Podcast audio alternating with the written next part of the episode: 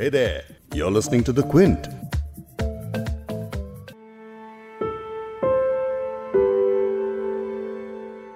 भारत ने 8 अक्टूबर 2020 को एक ऐसा नेता खो दिया जिसे पक्ष हो या विपक्ष सभी लोग पसंद करते थे।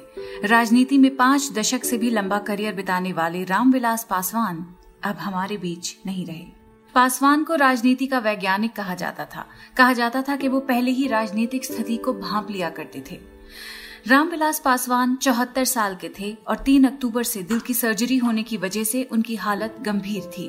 उनके निधन की खबर उनके बेटे चिराग पासवान ने ट्विटर पर एक तस्वीर शेयर करते हुए दी, जिसमें लिखा था आई मिस यू पापा. पासवान का नाम बिहार के दिग्गज नेताओं में गिना जाता था और उनके राजनैतिक कद की वजह से विपक्ष तक उनकी इज़्ज़त करता था। आज इस पॉडकास्ट में रामविलास पासवान के पॉलिटिकल करियर को याद करेंगे और अब बिहार में होने वाले चुनाव में उनके ना होने से क्या असर पड़ेगा, इस पर भी बात करेंगे।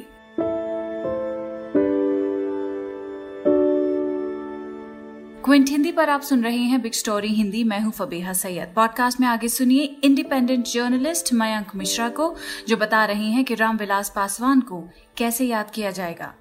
रामविलास पासवान जी के पॉलिटिकल करियर में माइलस्टोन ढूँढने से ज़्यादा इम्पोर्टेंट इस बात को समझना है कि उनके करीब पचास इक्यावन साल के पॉलिटिकल करियर में उन्होंने दो एकदम से डिस्टिंक्ट पारी खेली।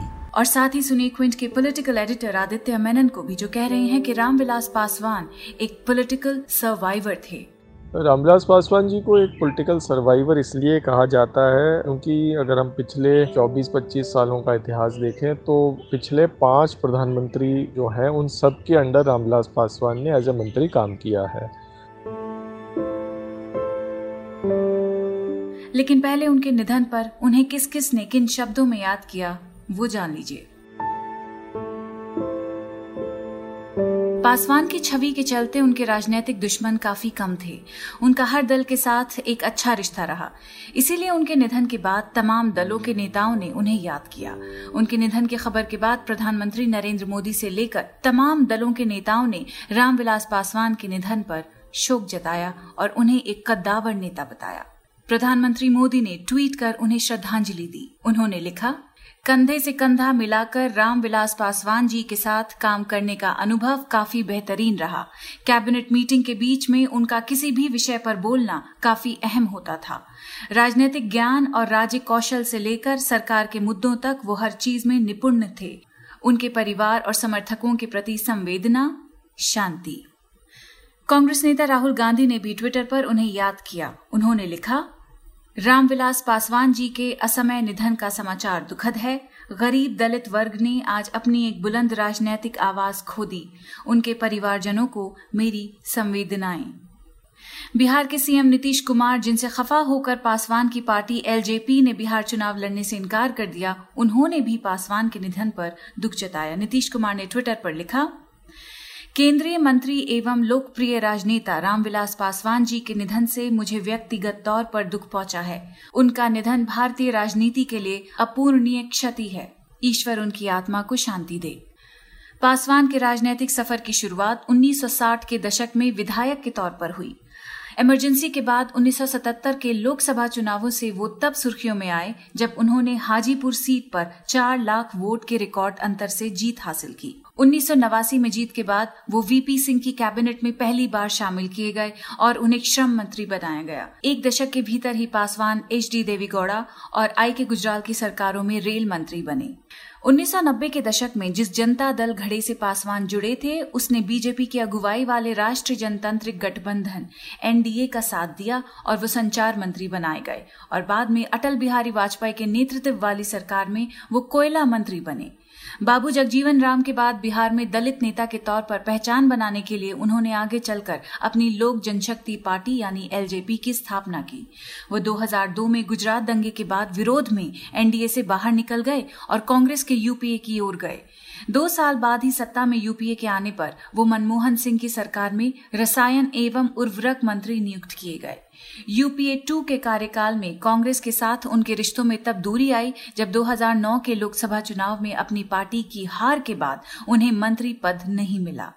पासवान अपने गढ़ हाजीपुर में ही हार गए थे।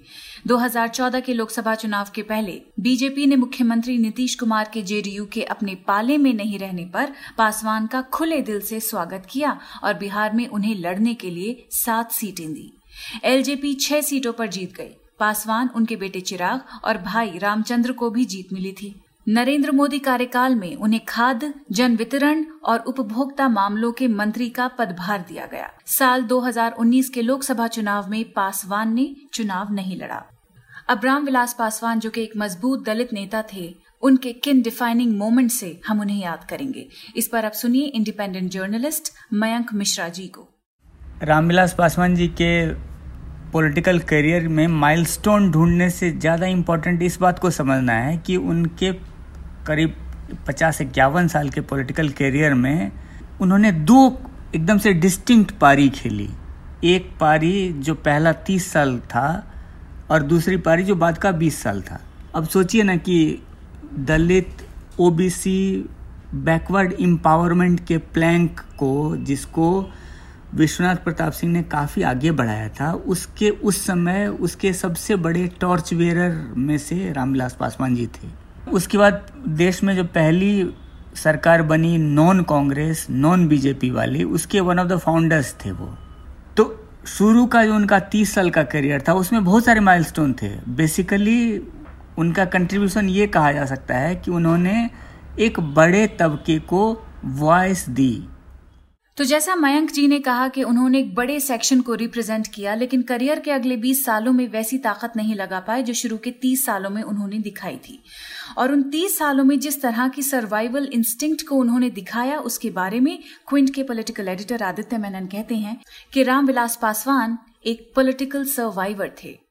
रामविलास पासवान जी को एक पॉलिटिकल सर्वाइवर इसलिए कहा जाता है क्योंकि अगर हम पिछले चौबीस पच्चीस सालों का इतिहास देखें तो पिछले पाँच प्रधानमंत्री जो हैं, उन सब के अंडर रामविलास पासवान ने एज ए मंत्री काम किया है। और ये जो पाँच प्रधानमंत्री रहे उनमें से दो बीजेपी से रहे हैं, दो थर्ड फ्रंट से रहे हैं और एक कांग्रेस से और सबके साथ इन्होंने काम किया हुआ है। तो ज़ाहिर है, इन्हें एक पॉलिटिकल सर्वाइवर की तरह देखा जाता है। लेकिन कई बार मुझे लगता है कि रामविलास पासवान को एक सिंगल आउट किया जाता है, जबकि कई सारे नेता हैं जो ऐसा कर चुके हैं, कई सारी पार्टियाँ हैं जो ऐसा कर चुकी हैं चुकी हैं। मिसाल के तौर पर डीएमके ने तीनों तीनों अलायंसेस के साथ काम किया है।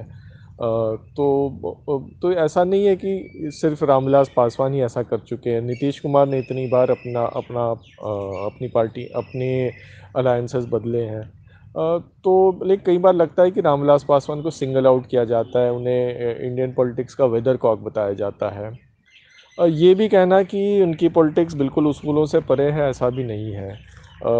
एक बात जो ज़्यादा लोग इस बारे में नहीं बोलते हैं, वो ये है कि उन्नीस सौ चौरासी के दंगों के दौरान रामविलास पासवान के घर पर हमला हुआ था। उन्होंने एक सिख व्यक्ति को वहाँ शरण दी थी। और जो वहाँ पर एक भीड़ निकल रही थी दंगाइयों की, उन्होंने देखा कि एक सिख व्यक्ति अंदर घुसा है तो उन्होंने तो उस भीड़ ने रामविलास पासवान जी का घर जला दिया। रामविलास पासवान ने जाकर नानावती कमीशन में गवाही भी दी कि उनके साथ ऐसा हुआ और उनके घर पे ऐसा हुआ और एक एक शख्स को वहाँ मारा गया। तो ये ऐसा किसी पॉलिटिशियन के लिए खुलकर गवाही देना इतने बड़े दंगे में खासकर जब केसेस बुरी तरह गिर रहे थे ये बहुत बड़ी बात है। तो कई बार लगता है रामविलास पासवान पे ये कुछ अनफेयर अमाउंट ऑफ़ क्रिटिसिज्म उन्हें दिया जाता है उन, उनकी पॉलिटिक्स की वजह से। पार्टी को एनडीए के साथ जोड़कर रामविलास पासवान ने अपनी पार्टी की बागडोर अपने बेटे चिराग पासवान को ही पूरी तरह सौंप दी थी। और अब चिराग पासवान ने एनडीए में नीतीश की जेडीयू के साथ मन मुटाव करके सिर्फ़ बीजेपी को ही समर्थन देते हुए चुनाव लड़ने का फैसला लिया है। लेकिन खुद रामविलास पासवान पिछले ही साल क्विंट के एडिटोरियल डायरेक्टर संजय पुगलिया से बात करते हुए एक इंटरव्यू में यही बता रहे हैं कि नीतीश ही 2020 के बिहार चुनाव में सीएम का चेहरा उनके लिए रहेंगे। आपको उस इंटरव्यू का एक छोटा सा हिस्सा सुना देते हैं। क्लियर है कि बिहार का मुख्यमंत्री कैंडिडेट कौन है अगले चुनाव में? साफ़ है। हमारी तरफ़ से साफ़ है। हमारी तरफ़ से बिल्कुल साफ़ है। नीतीश कुमार जी थे एनडीए में हैं। और उसके बाद क्या कहते हैं कि आ, अच्छा काम हो रहा है। और क्या कहते हैं कि आगे भी रहेंगे। तो खटपट की खबर आती है बीच बीच में। खटपट का कहीं से कहाँ हमको तो नहीं आता है। मीडिया में ज़रूर खबर आते रहता है। लेकिन कोई आदमी का नाम बतलाइए कि किसके कौन खटपट कर रहा है। जिस आदमी का नाम कहिएगा, उसको कोई जानता ही नहीं है। तो वो तो चलते रहता है। देखिए, चुनाव का जो समय होता है, संजय जी, वो होता है, होली का समय होता है। तो होली में जो है, हर तरह का रंग उड़ते रहता है। लोकसभा के चुनाव में देखे, कितना, कितने किस्म का रंग उड़े। लेकिन क्या होता है कि दिन भर जो है, लोग कादों से रंग से खेलता है। और शाम में नहा हुआ करके फिर सिल्कन का कपड़ा पहन के निकल जाता है। तो जब जब चुनाव का समय आता है ये सब चीज़ चलते रहता है फिर चुनाव खत्म हो जाएगा ठीक हो जाता है। तो JDU senior party BJP junior party equation clear है? नहीं हम इसमें कुछ नहीं कमेंट करेंगे। देखिए कि हम लोग एक एक टीम में हैं। तो यदि आप एक परिवार में हैं तो वो परिवार में ना कोई छोटा होता है ना कोई बड़ा होता है। समझने गए अब आदमी आज तक तो मानते रहा कि सर सबसे बड़ा होता है। अब पाँव सबसे नीचा होता है। तो सर में तो आपको क्या कहते हैं दर्द हो जाए तो बर्दाश्त कर लीजिएगा। पाँव में लकबा मार दे तो कहाँ चलिएगा? तो सब जो होता है एक टीम में है सबका अपना अपना महत्व है। न कोई बड़ा है न कोई छोटा है न कोई बड़ा भाई है न छोटा भाई है। बिल्कुल ठीक। अब इस पर सुनिए मयंक मिश्रा जी को जो पासवान जी की पार्टी और एनडीए के रिश्तों पर हमें और डिटेल में समझा रहे हैं। एनडीए के साथ अलायंस में वो पहले भी रहे हैं। वाजपेयी जी की सरकार में वो प्रोमिनेंट मिनिस्टर थे लेकिन 2002 में बड़ा ड्रामेटिक एग्जिट उन्होंने किया था कैबिनेट से। लेकिन उस समय के पोजीशन को उन्होंने कम्प्लीटली रिवर्स कर दिया था 2014 में। 2014 में वो इस मौजूदा सरकार का हिस्सा बने और तब से लेकर लगातार मंत्री रहे हैं वो। और 2014 के बाद से शायद आप ये कह सकते हैं कि वो अपना रेलेवेंस जो है पॉलिटिक्स में अपनी धाक जो है, उनका रिलेवेंस थोड़ा सा कम होने लगा था।